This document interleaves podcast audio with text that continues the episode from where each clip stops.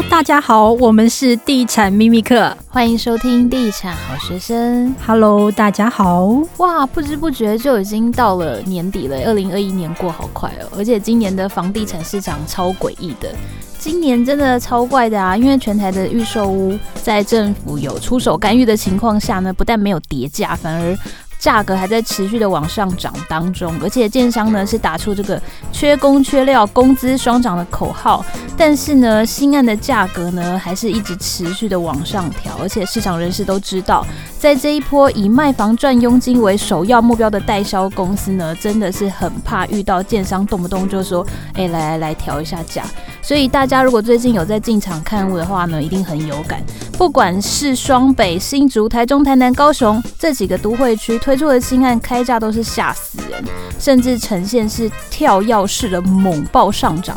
所以呢，我们这一集呢也邀请到我们的好朋友，也就是大家在查价的时候常常都会使用到的平台乐居的创办人李义农，来来跟大家打个招呼。嗨，大家好，我是乐居的创办人义农。好，我们今天要请义农哥一起来跟大家分享一下，究竟二零二一年全台的十大。涨幅区到底在哪里？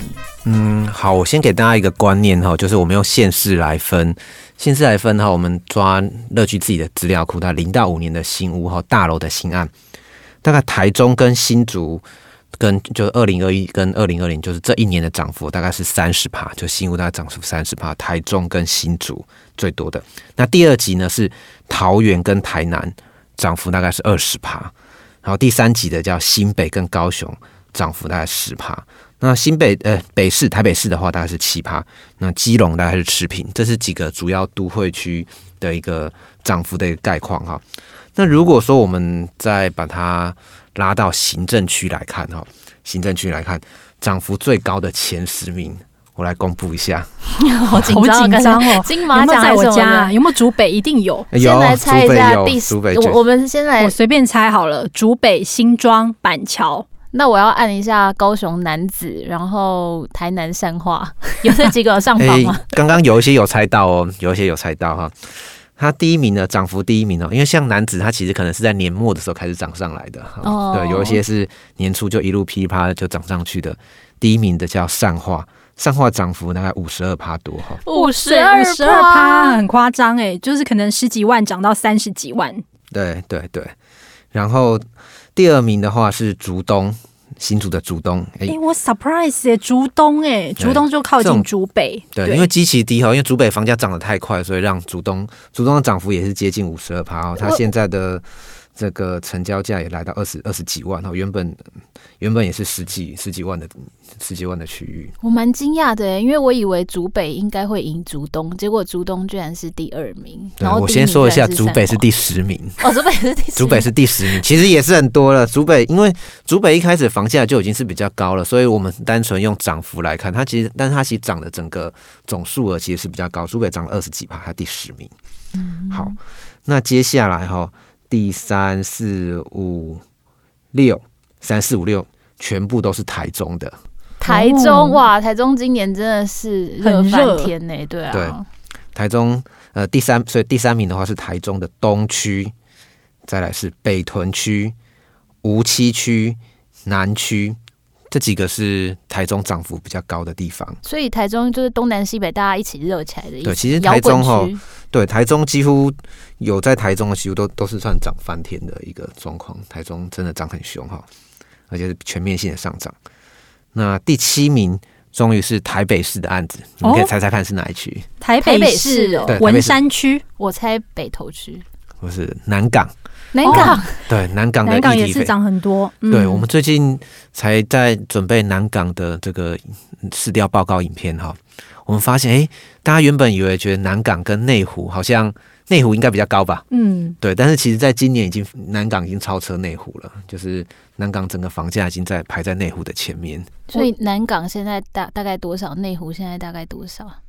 南港哦，南港我我记得那时候已经到八十万多了，那平均对均价要八十万，就是含中古屋的价格，均价已经到八十，因为它其实新当然南港的新成屋多了，那内湖大概还是七十几万。嗯，我发现我们之前跟我们录的来宾都非常有远见，像是威爷或是像吴一佩，他们都很看好南港。对啊，那刚好这个区域今年都涨起来了。对，对，然后第八名还是台中的西屯。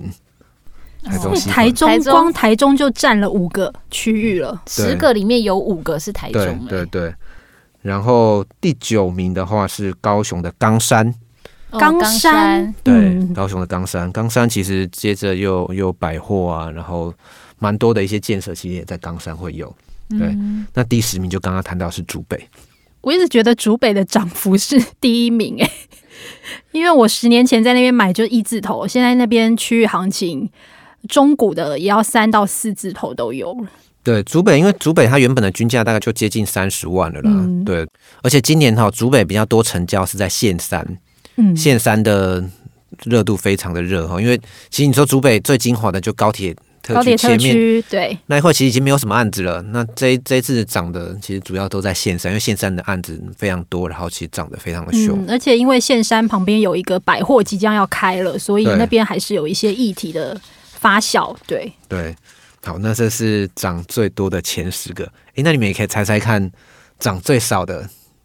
哎，这个我好奇，这个我也想，我想知道现在还有哪些地方在这一波当中几乎纹风不动。我我没有到纹风不动啦，还是有，都是其实我们后拉出来，其实全台没有不涨的区域啊。今年不涨怎么可能？金山万里有涨吗？金山万那边可能资料比较少一点。我们以大楼的来讲的话，就是说我们我们这边抓就是抓有一定成交量以上的区域。嗯，对。大家耳朵打开，认真听，还有机会可以入场的，对。呃，第一个是涨幅最少的是高雄的林雅区。林雅哦，对，林雅其实是对啊，林雅算是很高雄的很市中心，就是对啊，比较旧市区那里。对，旧市区。啊其实现在今年哈，就是说，你看，等下看一下，他们有些几个特色都比较偏向是市区哦。市区的涨幅相对反而是相对温和的一点，就是要不然就是它原本的机器，因为林雅在高雄基本就已经相对高价，例如说它原本大概就要快快三十万。对，二十八万涨到三十万，可能大家觉得说，哎，好像没什么在涨，所以涨幅最少一个是林雅，再来是新北的中和哦，中和耶，可是中和南视角也涨很多啊。嗯，应该说我们反正都是用涨幅来看哦，涨幅来看，然后再来第三名的是士林，士林，对，然后第四名是内湖。哦，你知道其实以前内湖真的是涨价涨得很凶，对，反而今年度好像表现就比较持平，没有什么议题吧？今年他们今年就没有什么新的议题，所以就没有。就是其实内湖永远就是在找内科，以前就是 AIT 啊，对，再更早就是内科什么的，再来就是反而，今年比较平静一点。这些区其实你都看到，就是以。因为今年其实有个特色哈，预售案的价格拉得非常的高，没错，预售跟成屋的价差其实整个拉出来，所以这个几个区域你会发现是预售屋少但成屋比较多的区域。好，我们再来看哈，再来是永康，台南永康，永康应该算是涨完一波了，它其实最主要的涨幅是在在前一波，在二零一九年，嗯，那二零一九年那个大桥，其实今年大桥其实没几乎没什么没什么案子，那时候南科在二零一九年上去的时候。第一个先涨的就是永康大桥那个地方，嗯，不过台南北区也涨蛮多的，对，然后再来第六名是前金，其实高雄的前金，哦，前金区也算旧市区啦，以前那个什么市议会什么都在那，那个什么三多商圈，对，然后再来是中山区，哦，中山台北台北的中山区，对，涨得也不多，那最后三个后七八九名分别是桃园的大溪。龙潭，还有新北的淡水哦，淡水，对，大家一起哦，是怎样？对，不过你不要觉得说哈，淡水二零二一年没怎么涨哈，可是我自己个人是看好它在二零二二年其实是有机会翻身的一个区域。怎么说？你看到什么点？其实现在是说哈，股票也是这样嘛，就是涨多就是利空。对 对，其实涨的那其实今年没有涨的地方，其实慢慢很多地方哦，它是有一个挤压的效应。就像五股周子阳，周子阳其实在前一波房价跌的跌蛮凶的啦，跌蛮凶，就是我记得他从早期从二十八万、二十二十六、二十二十八万那时候起卖，然后涨涨涨到二零一五年那时候上河源哈，我记得上河源那时候我听哇五股四十万成交，而且是真的成交，它不是开价，就实价登录真的成交是四十万。我说哇怎么那么夸张？但后来二零一五年之后一一六一一七开始一路跌跌跌跌跌到去年哈都还在跌。嗯，跌到二十，又回到二十几万，就跌到那后来今年又又暴冲回去，又又到三十几万块，新案都已经站上三字哦，不止新案有些开到都有听说有四，就就站回去。嗯、那他好，其实周周子阳他本身不是一个很多建设，说实在，它其实没什么太大的建设。嗯、可是它房价涨之前，它第一波涨上来是因为新庄复都新嘛？对对，新庄复都新打复都新一半价，所以它涨上来。那今年呢？今年是为什么？今年很多是泸州的人去买，因为泸州没有什么案子。芦洲都涨到五十万了，新安都涨到五十万。南港你讲的真的很精确，因为我们有粉丝前几天才刚刚刚在私讯说他是泸州人，然后他买在周子阳，完全没有错。因为其实因为泸州就真的没有案子，然后又又超级贵，所以泸州真的很贵，它就涨起来了。那因为地缘，所以就会去选择那个周子阳，对周子阳。所以淡水我觉得也会是回来就是说淡水，我觉得也会有这样子的状况哦，就是说大家都涨一波了。其实你看现在新北。或是双北，应该说双北地区哈，你想要买二十几万的房子，哪里找？哎，一个大概 A 七吧，另外一个就是淡水。那现在 A 七其实也也也算涨起来了，有一些也三十几万。对对对对，所以淡水接下来应该有机会，就涨得少。其实，在二零二二年应该会是一个它很大的一个利多。所以我们常说新北市的低价区就大概是莺歌。呃，巴黎淡水，对，这个可能首购组还有机会可以入场的。对，对，但巴黎哦，很多人说，那你看好淡水，那为什么不看好巴黎？那那我是觉得，其实淡水要起来哈，还有周子阳要起来，巴黎才会起来。哦，为什么？因为巴黎比较近台北市啊。啊其实巴黎比较近台北市，欸，你知道 San 他一直很看好巴黎。我因为我还我因为我觉得巴黎看过去淡水蛮漂亮，但是淡水看过来巴黎就。当然，可是我自己觉得巴黎的砂石车比较多了。其实那边，嗯哦、我觉得这个是一个问题。但是它有那个、哦、台北港从化区的意义。对，可是哈，就是你看哦，就是一个一条河，就是我们看那个河，它一个叫左岸，一个叫右岸。巴黎叫左岸，淡水叫右岸。从以前到现在哈，都会右岸都会先发展起来，就是以发展的历史来讲，巴黎的概的那个对，所以概念对，所以我觉得它应该是淡水发展起来之后才会带到八里。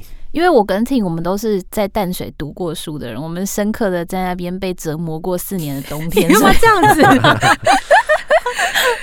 不会啦，因为地球暖化应该会越来越好。对啊，现在冬天都很短。对对对，对。那如果是台北市现在目前可以入手的区域呢？哦，台北市，我说真的，台北市其实。嗯，一般的寿星阶级，其实你要在一开始就要买台北市，我真的觉得有有困难。你说如果现在就是双薪家庭，然后要买台北市的房子，基本上是很辛苦，嗯、除非有家人可以帮忙。对，除非你家人帮助，就是不然你要直接第一间房子要靠自己的力量就买在台北市。难度真的蛮高的，但当然你可以挑一些，比如说一些国宅，其实包含文山区啦，然后还有那个万华青年公园附近，其实他们有些国宅，但国宅屋龄其实都接近四十年左右，嗯、就三十几、四十，嗯，那个有机会。但我觉得你可以考虑就是新北的地方啦，因为其实现在捷运啊，交通都还算方便。嗯，你说我们现在看的北投哦，以前。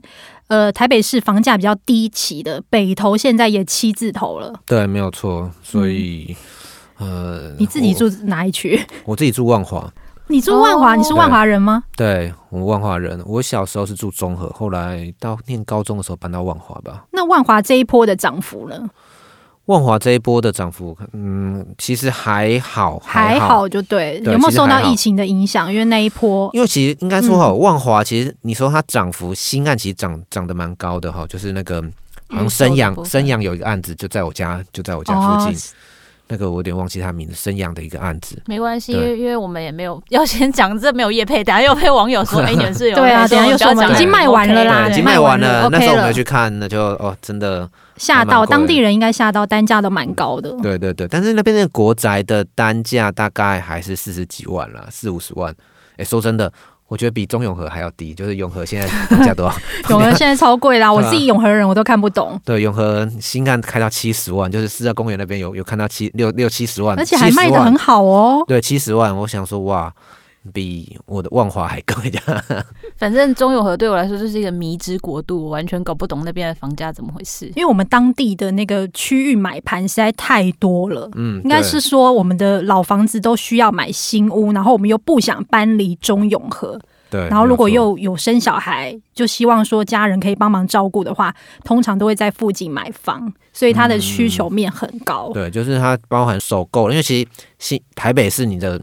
如果你要买首购的话，其实你会先往它的台北市的第一环嘛，所以中永和啦、新店啦、板桥啦这些，你都会三重都会优先先考虑这些区域。那加上当地本来就有换屋的族群，所以那边的就是台北市呃新北市的第一环哈，它的买气一直都算是没有没有没有下来过。诶，不过你刚刚提到那个三重，前几天 Sam 有说他觉得三重这一波的涨幅是不是没有像其他区域这么高？嗯，对，为什么啊？所以我其实觉得三重还有机会，错哎，其实都是轮涨的问题啦。我觉得，因为其实我们用一年一年的资料来看，其实三重在前几年涨涨多，那现在休息，其实它就是一个区域。我们现在它会先从比如说某些区域开始起涨之后，然后蔓延开来。那等到因为，例如说像男子好了，男子它现在涨起来，那涨起来之后，它到一定的幅度应该就会停了，因为接下来大家就会去买桥头。就往北买桥头，溢价效应往对对对，就就那那桥头供给量出来，男子的的房价涨幅自然就会就会停下来。对，嗯，这是一个打地鼠的概念，你先跳跳完我再跳这样。因为所以其实房价它不是会一直涨的，它也许会有一个波段性的，像新庄这一波它也回来了。对对，但其实新庄休息很久了。对，但是它这波又。站得蛮直的，我最近就有豪宅案又开八字头啊，吓死人了。嗯，开了，我觉得是开了。对啦，实际成交可能对，再看看。而且我们刚刚只有公布排名，好像没有跟大家说价格的部分呢，是不是应该要把数字也让大家知道一下？我们先来讲一下刚刚那个前十名他们的单价分别大概是多少，给大家参考一下。好，呃。我们这边谈的哈是整个的整体均价，不是只有新案，因为有些人会说，哎，你这个我现在去新案场看案子，不可能是这个价格啊。对，但是因为这个还有中古屋成交的价格，嗯、对，就是我们目前没有特别抓屋龄，所以会稍低啦。如果你看预售案的话，你点下听这个价格，你会觉得稍低。对，对上化的话大概是二十五点五万，竹东大概二十四点七，台中市的东区接近三十万哈，三十万，北屯区二十九点二万。梧栖区十八万哦，台中港区，台中港那边早期我记得远雄买的时候，第一期大概十三万，对，十二十三，十三万。有朋友有买，对，就买那个价格。现在十八万。那台中的南区大概二十六万，南港区八十一万，八一。对，台中的西屯区三十四万，高雄的冈山区大概十八万，竹北三十五万。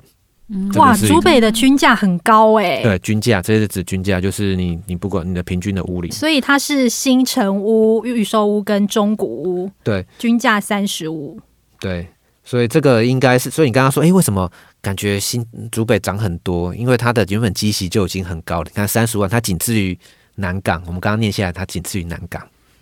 因为我其实今年就有跟朋友聊说，今年竹北一定会到六字头，结果还真的到六字头了。但是你觉得竹北会不会有个天花板价？竹北哦，它有一个蛮特别的一个状况，就是可开发的地已经开发的差不多了，嗯，没什么地了。对，没什么地了。那但是持续的还是会有一些高薪的人口移入，我觉得这个是一个嗯蛮特别的状况，就是你供给量出不来，供给量出不来的情况下，其实。它就会持续，而且大家知道哈，就是竹北就是新竹，它的那个平均所得应该是仅次于台北市的。嗯，对，台北市其实如果说你用台北市的标准，或者说新北市的一级城市的标准来看竹北，好像还有一些空间。就是我我觉得竹北这个它的价格我没有特别觉得它会到那里就是封顶，因为它是一个比较特殊的一个环境。我自己看，嗯，简而言之就是呢，竹北的有钱人真的很多。对，而且未来台积电其实宝山还要再扩厂嘛。没错，那边听说还有一大片要开发。没错，没错。所以当你的新的一些有钱比较。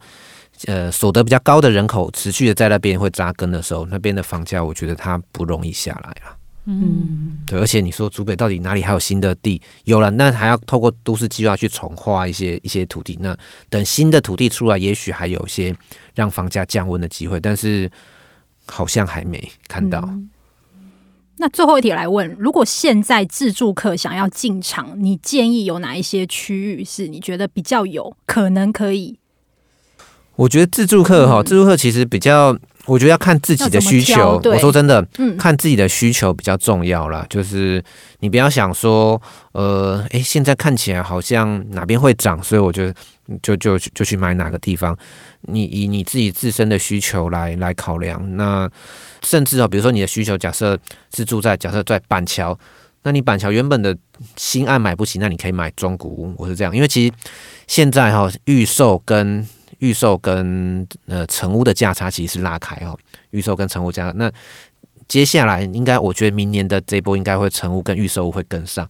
那你在现在这机会点，你买中古的案子，某种程度它还没正正准备要涨的时候啦。对哦，所以其实这一波自助客，你可以选一些中古屋来看。对，我觉得你也可以看看，嗯、因为新屋的预售，尤其预售哈，现在因为供给量真的不多，所以被。